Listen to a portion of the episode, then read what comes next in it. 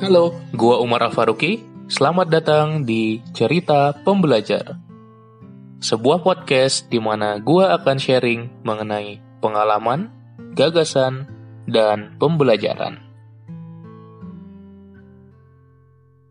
Assalamualaikum warahmatullahi wabarakatuh. Halo, kembali lagi di Cerita Pembelajar.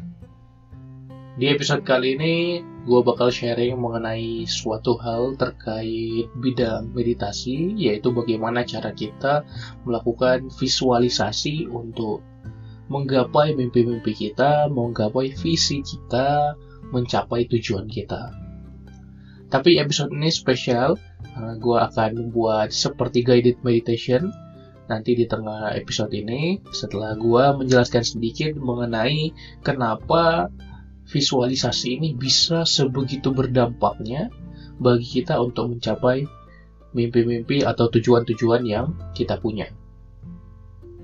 Jadi, kita sebagai manusia memiliki pikiran yang beroperasi pada level yang berbeda-beda. Maka ada yang disebut dengan brainwave atau gelombang otak. Gelombang otak ini memiliki tingkatan yang berbeda-beda, jadi seperti level begitu. Ada level 1, 2, 3, 4, 5. Nah, level-level ini kita namai sebagai gelombang otak yang memiliki frekuensi berbeda-beda. Dari yang paling rendah, itu ada delta, kemudian ada theta, alpha, beta, lalu gamma. Jadi ada beberapa tingkatan-tingkatan yang kita lakukan gitu ya selama keseharian kita dalam hal kita berpikir gitu ya, kita merenung, itu beda-beda nanti si gelombang otaknya. Dari yang paling tinggi dulu, gelombang gamma itu di atas 30 Hz ya. Jadi Hz itu adalah satuan frekuensi seberapa banyak siklus per detiknya. Kemudian beta itu antara 14 sampai 30 Hz. Lalu kemudian ke bawah lagi ada alpha, yaitu antara 7 sampai 14 Hz, dan di bawahnya lagi ada theta 4 sampai 7 Hz, dan terakhir delta itu di bawah 4 Hz. Jadi kondisi-kondisi ini ditentukan bagaimana atribut atau sifat dari otak kita. Kemungkinan besar ketika lu sedang mendengarin podcast ini, lu sedang mengakses yang namanya gelombang beta. Karena gelombang beta itu adalah gelombang yang paling sering kita gunakan, itu adalah gelombang normal ya. Jadi ketika kita sedang keseharian kita gitu ya, jadi ketika kita sedang berpikir biasa gitu ya, sedang menjalani hari, itu biasa ada pada gelombang beta. Di atasnya gelombang gamma itu adalah ketika kita sedang berpikir keras, ada aktivitas otak yang tinggi dalam pikiran kita, itu nanti kita masuk ke gelombang gamma. Sementara kalau di bawahnya gelombang alfa itu adalah ketika kita merasakan hal yang tenang gitu. Jadi ketika kita restful, ketika kita santai, ketika kita relax, ketika kita mencoba melakukan refleksi diri, ketika coba kita menenangkan diri, itu kita masuk ke gelombang alfa namanya. Maka nanti meditasi itu termasuk ke dalam gelombang alfa. Ketika kita melakukan meditation, itu kita masuk ke gelombang alfa. Nanti ada perbedaannya kenapa kita perlu masuk ke gelombang alfa, yang akan gue jelaskan nanti. Kemudian kalau untuk gelombang yang di bawahnya lagi adalah gelombang theta, itu ketika kita dreamy gitu ya, ketika kita berandai-andai, ketika kita masuk ke dunia mimpi. Jadi itu shifting antara kita tenang menuju kita tidur gitu ya. Jadi ada shiftingnya, sehingga gelombang theta itu sedikit sekali terjadinya dalam kehidupan kita, karena biasanya nanti kita masuk lagi ke gelombang delta, yaitu adalah ketika kita sedang tidur. Jadi ada perbedaan tingkatan-tingkatan gelombangnya. Sekali lagi, sekarang kemungkinan besar lu sedang berada dalam gelombang beta gitu. Tapi ketika nanti gue akan bawakan guided meditation di sini, lo akan bisa masuk ke gelombang alpha. Lo akan mencoba relax, lo akan mencoba tenang, maka itu akan menurunkan frekuensi dari gelombang otak kita. Kita akan mencoba ya, bisa menguasai diri kita dalam gelombang alpha gitu ya. Jadi kalau misalnya kita lebih advance, nanti kita bahkan bisa masuk ke gelombang theta, bahkan delta gitu ya. Loh, tadi gimana caranya kita bisa akses gelombang delta? Bukannya gelombang delta itu adalah ketika kita tidur. Nah, di sini poinnya ketika orang yang sudah menjadi advanced meditator gitu ya, kita memahami dia bisa masuk ke gelombang dengan frekuensi lebih rendah gitu ya, dengan kondisi standar gitu. Tapi kita belum sampai ke sana, kita akan coba bahas yang gelombang alfa dulu. Jadi ketika kita mencoba melakukan visualisasi atau membayangkan masa depan kita, si gelombang alfa ini yang membuat kita tenang itu akan membantu kita lebih mudah membayangkannya, lebih mudah memvisualisasikannya, lebih mudah menggambarkannya dan mendeskripsikannya dalam pikiran kita. Hal itu yang membuat si visualisasi ini menjadi powerful. Karena nantinya ketika kita benar-benar membayangkan ketika kondisi di otak kita itu berada pada gelombang alfa, bukan beta, itu akan semakin cepat dalam membangkitkan law of attraction. Buat yang belum tahu, law of attraction adalah bagaimana ketika kita benar-benar ingin mencapai suatu tujuan, benar-benar ingin mencapai suatu target, suatu mimpi, itu akan mengaktifkan gaya tarik-menarik antara si mimpi kita dengan diri kita sekarang. Jadi kalau kita benar-benar ingin gitu ya, kita akan menarik itu justru. Jadi bukan hanya kita yang menghampiri mimpi kita, justru mimpi kita seakan-akan menghampiri kita. Nah, ini banyak orang-orang yang percaya ini, makanya banyak orang-orang melakukan visualisasi. Bebas lo bisa mempercayai ini atau enggak, tapi poinnya adalah itu yang akan diaktifkan ketika kita melakukan visualisasi. Nah, visualisasi yang pengen gue ceritakan di sini adalah teknik mental rehearsal, yaitu bagaimana cara kita bisa membayangkan mimpi atau visi atau tujuan atau keinginan yang ada dalam pikiran kita dalam suatu mental screen gitu ya, dalam suatu layar yang layarnya itu nanti besar gitu, kita bayangkan dalam visualisasi kita yang gue sering menyebutnya adalah sebagai bioskop visi. Jadi kita nanti bayangkan kita berada dalam suatu bioskop. Kenapa harus bioskop? Karena kita butuh layar yang lebar banget, layar yang besar banget. Dan umumnya orang udah tahu ya bioskop itu seperti apa. Jadi kita menatap layar yang besar banget dan itu akan menjadi hal yang menceritakan gitu ya, menceritakan bagaimana visi kita ini akan terwujud. Jadi yang akan gue coba di sini, lo bisa ikutin juga. Tapi sebelum kita mulai, gue pengen lu ketika mendengarkan ini coba di kondisi yang santai, kondisi yang lu bisa dengerin dengan refleks, dengan tenang. Kalau lu misalnya sedang ada kerjaan dan mendengarkan podcast ini sambil lalu ya, sambil-sambilan, gue merekomendasikan untuk pause dulu di sini sampai pekerjaan lu selesai, baru lu bisa balik lagi ke segmen ini. Atau misalnya lu sedang driving, jadi sedang mengemudi sambil dengerin episode ini, silahkan coba cari dulu tempat tuh berhenti gitu ya, ketika lu udah sampai rumah atau udah sampai kantor, baru lu bisa mendengarkan si episode ini. Jadi memang diperlukan sekali untuk mendengarkan setengah bagian episode ini ketika lu sudah dalam kondisi yang tenang gitu, karena kalau tidak, lu nggak bisa mengakses gelombang alfa gitu ya. Jadi mengakses gelombang alfa tidak semudah itu. Jadi ada berbagai hal yang bisa dilakukan, misalnya kita bisa melakukan neurotraining gitu ya. Kita ada alat EEG, banyaklah alat-alatnya seperti itu. Atau misalnya kita bisa melakukan dengan meditasi atau misalnya melatih nafas dan seterusnya. Nah, yang pengen gue share adalah bagaimana cara kita melakukan meditasi, tapi memang syaratnya adalah gimana lu harus dalam kondisi yang tenang gitu, harus dalam kondisi yang santai, restful. Oke, ya, jadi sekali lagi gue peringatin, kalau misalnya lu pengen lanjutkan ini, coba cari dalam kondisi yang tenang. Kita akan mulai bagaimana cara kita melakukan mental rehearsal. Ya, jadi di episode ini spesial karena gue akan melakukan guided meditation. Harapannya lu bisa mengikuti instruksi gue dan lu bisa mendapatkan manfaatnya. Apakah sekarang langsung atau nanti itu tergantung bagaimana cara lu melakukannya. Dan sekali lagi ini adalah praktis yang perlu lu lakukan sehari-hari gitu, jadi bukan cuma sekali melakukan saja. Apakah sekali melakukan ada manfaatnya? Ada gitu ya, tapi tidak powerful. Kalau misalnya kita mau mendapatkan manfaat yang powerful, kita harus coba lagi sehari-hari. Oke, buat lu sekarang gue rekomendasikan dalam kondisi duduk ya, dalam kondisi duduk. Kalau berbaring kalau bisa lebih memilih untuk duduk tapi sandaran gitu ya, tapi kalau berbaring sekarang nggak apa-apa juga. Nah, jadi dalam ketika lu duduk, harapannya lu bisa terus mendengarkan instruksi gua. Lebih direkomendasikan kalau lu menggunakan headphone atau headset supaya lu mendapatkan audio yang lebih pas gitu ya.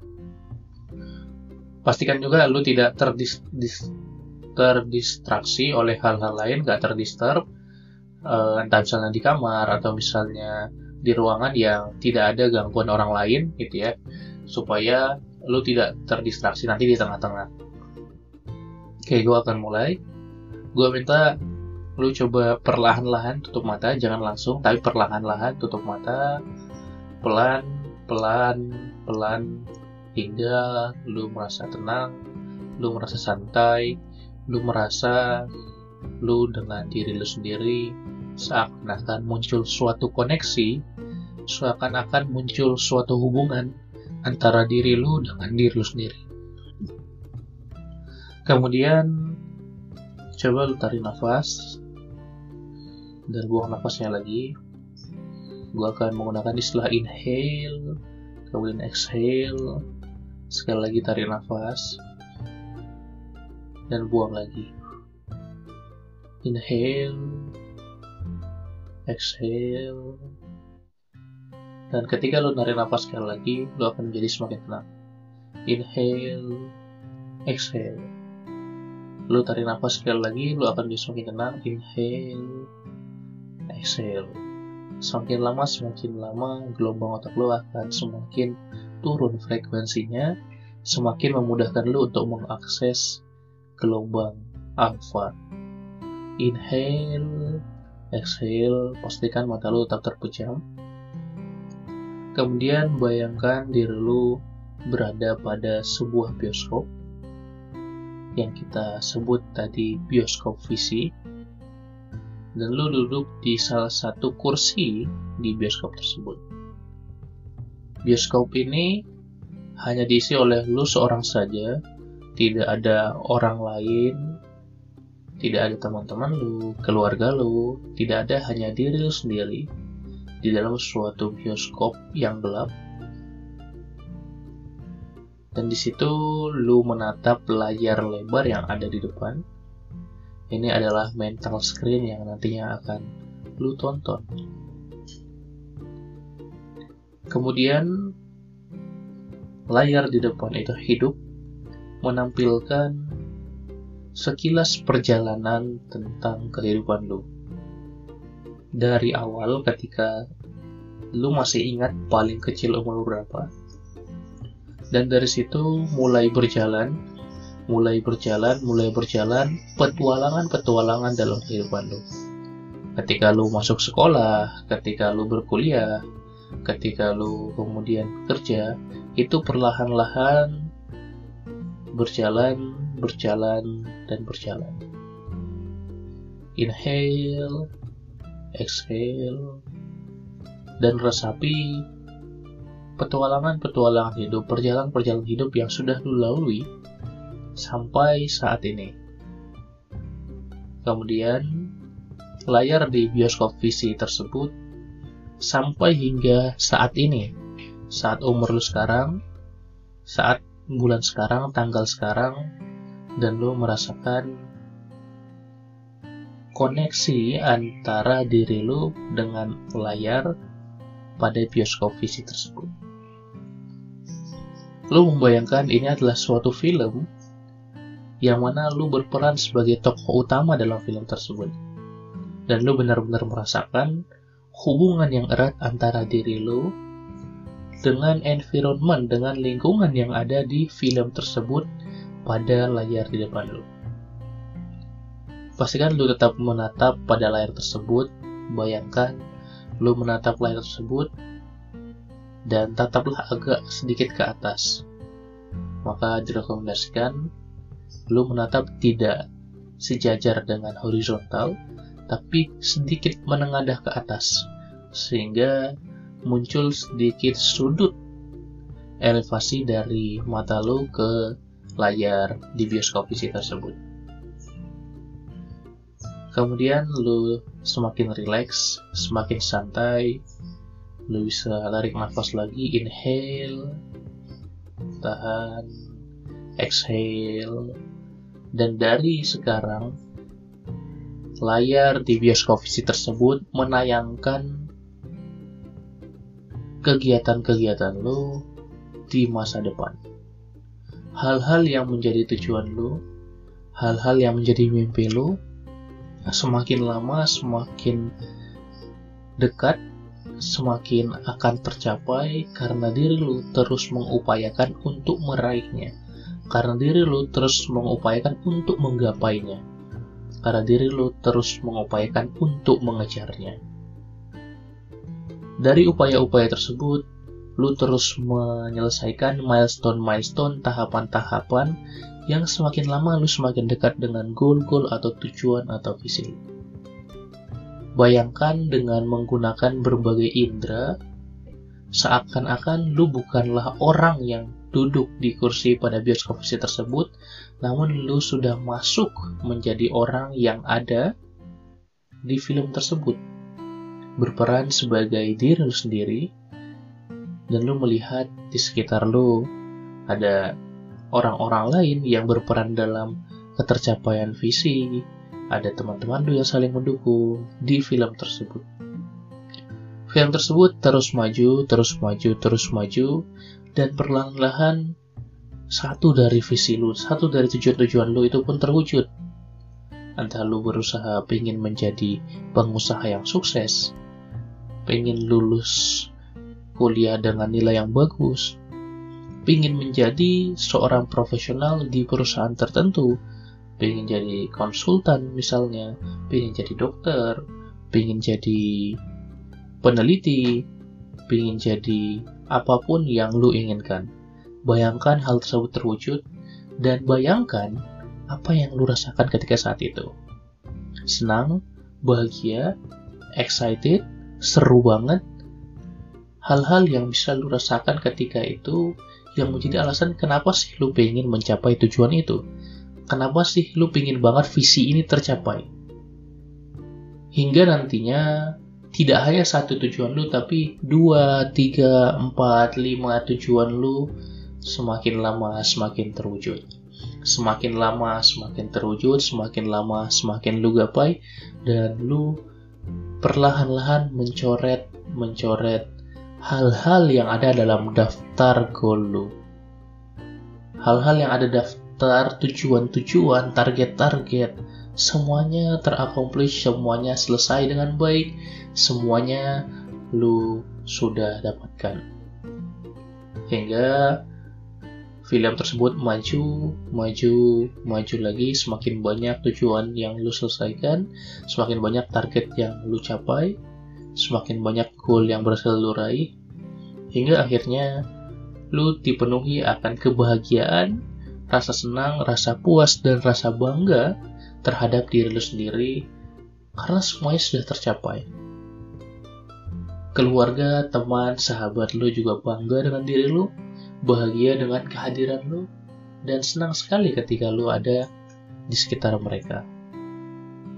Hingga film ini pun semakin lama mencapai ujungnya, di mana pada akhir hayat lu sudah memberikan banyak sekali legacy, banyak sekali hal-hal positif yang dapat lo tinggalkan untuk dunia ini, banyak kebaikan-kebaikan yang lo bagikan ke orang lain, banyak hal-hal yang memberikan orang lain daya untuk terus berkarya, berprestasi, belajar hal baru. Dan dari semua mimpi-mimpi yang telah lo wujudkan, lo meninggalkan dunia ini dengan perasaan bahagia, bangga, dan bersiap menyambut kehidupan akhirat nanti. Hingga saatnya lu menutup mata, hingga akhir hari terakhir lu hidup di dunia ini, lu menutup akhir hidup lu dengan tersenyum bahagia. Dan kemudian lu sudah selesai menonton film tersebut, mental screen tersebut kembali mati, dan kemudian lu keluar dari bioskop visi tersebut dengan perasaan senang, dengan perasaan bahagia, dengan perasaan semangat untuk mengajar visi-visi lu kembali, dengan perasaan penuh gairah untuk bisa terus nge-pursue, nge-achieve, dan mengejar milestone-milestone dalam tujuan lu. Perlahan-lahan lu keluar, dan lu kembali sadar bahwasanya diri lu berada pada tempat lu duduk sekarang, dan kembali lu inhale, exhale, tarik nafas, tahan dan buang nafas kembali. Hingga ini saatnya untuk lu kembali ke dunia sekarang, ke kenyataan sekarang. Dalam hitungan 1, 2, 3, 4, 5, harapannya lu akan kembali dan merasa semangat, merasa bergairah, merasa bahagia, dan merasa penuh gairah untuk mengejar mimpi-mimpi lu. 1, 2, perlahan-lahan lu semakin semangat dan semakin bahagia, penuh dengan gairah. 3, 4, 5, lu kembali ke masa sekarang, lu membuka mata lu kembali, dan kemudian lu sadar dengan hal yang ada saat ini. Lu kembali lagi ke kondisi standar, gelombang otak kita, dan lu merasa puas, merasa bahagia, merasa senang, merasa semangat, dan penuh gairah untuk menjalankan apa yang ada di kehidupan lu setelah ini. Terima kasih buat teman-teman yang sudah mengikuti sedikit guided meditation tadi, dan ini adalah yang bisa kita usahakan untuk lakukan setiap hari, gitu ya.